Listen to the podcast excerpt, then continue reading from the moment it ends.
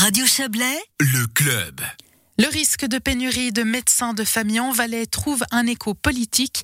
Un postulat sera débattu mardi prochain au Grand Conseil. Le texte intervient plus d'une année après le cri d'alarme lancé par la Société médicale du Valais. Didier Morard s'est entretenu avec la présidente de la SMVS, Monique Lecky-Hagen. Il lui a demandé quelle était la situation plus d'une année après son cri d'alarme. Écoutez. Malheureusement, la situation a plutôt empiré qu'elle ne se soit améliorée. Comme vous savez, les médecins valaisans, malgré cela, se sont énormément engagés aussi dans la vaccination contre le Covid de leurs patients à risque.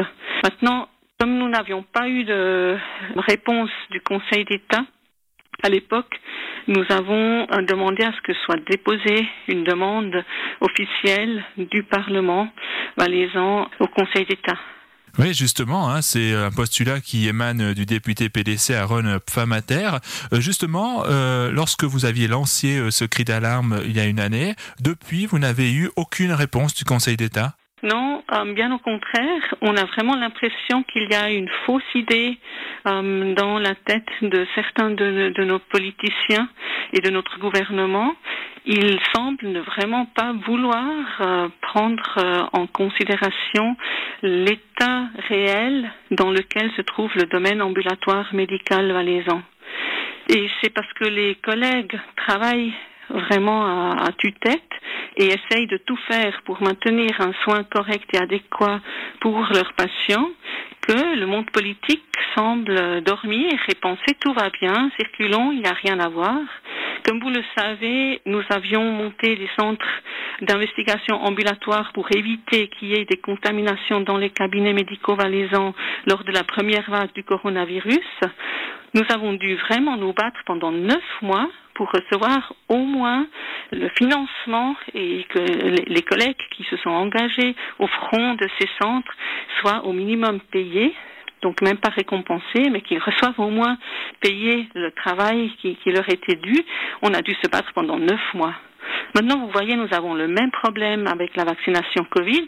Les collègues se sont engagés sans compter. Ils ont pris beaucoup de travail sur eux, de nombreux téléphones d'organisation. On a une pénurie de vaccins. On essaye de faire au mieux.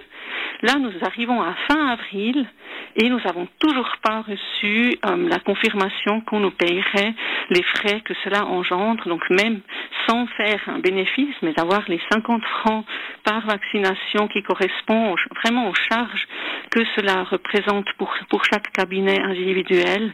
Alors c'est vraiment désolant de voir cette situation-là. Il faut vraiment que le monde politique ouvre les yeux et qu'il regarde en face la réalité.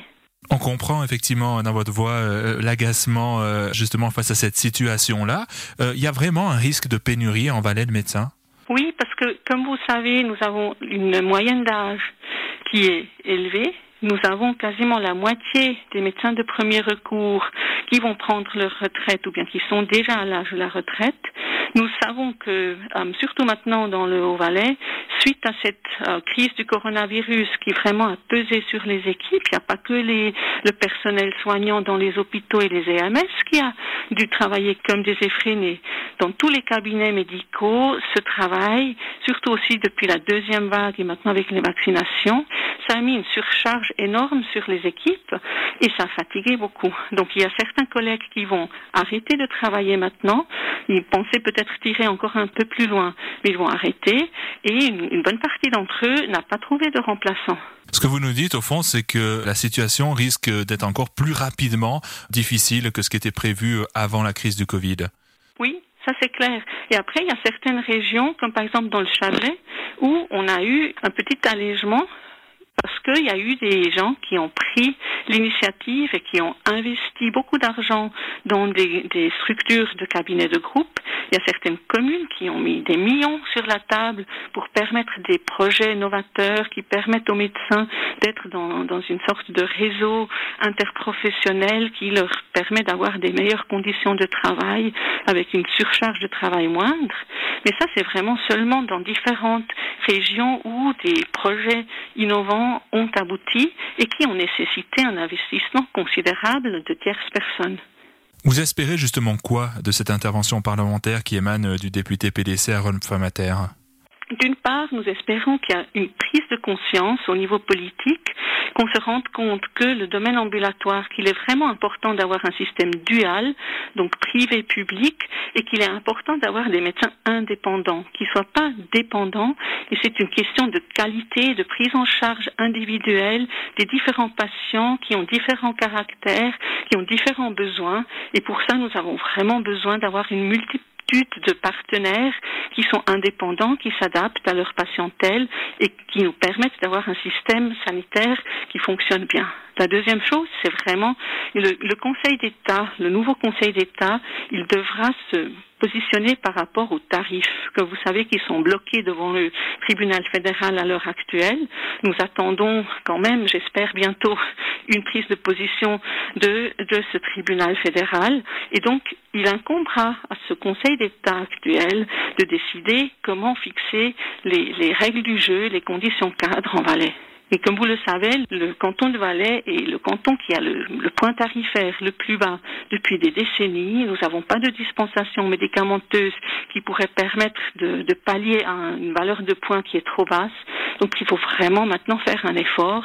Il faut investir dans ce système ambulatoire pour permettre que les jeunes médecins ne doivent plus travailler entre 60 et, 80 heures par semaine pour faire tourner leur, cabinet. Ça, ça correspond plus à notre mode de vie et je trouve que les jeunes médecins ont tout à fait raison d'exiger des conditions de vie qui soient à peu près plus euh, conciliables avec une vie familiale à côté qui profite à tout le monde. La présidente de la Société médicale du Valais, Monique Lenkihagen, répondait à Didier Morard. Et santé toujours, le Conseil d'État valaisan va donner un coup de pouce financier aux cabinets médicaux qui ont participé à la vaccination. En complément au dispositif fédéral qui prévoit une rémunération forfaitaire de 24 francs 50 par injection, le canton rajoutera 10 francs par dose pour la vaccination des plus de 75 ans. Ce montant tombera à 5 francs pour la vaccination des personnes âgées de 65 ans. Le gouvernement valaisan l'a cet après-midi.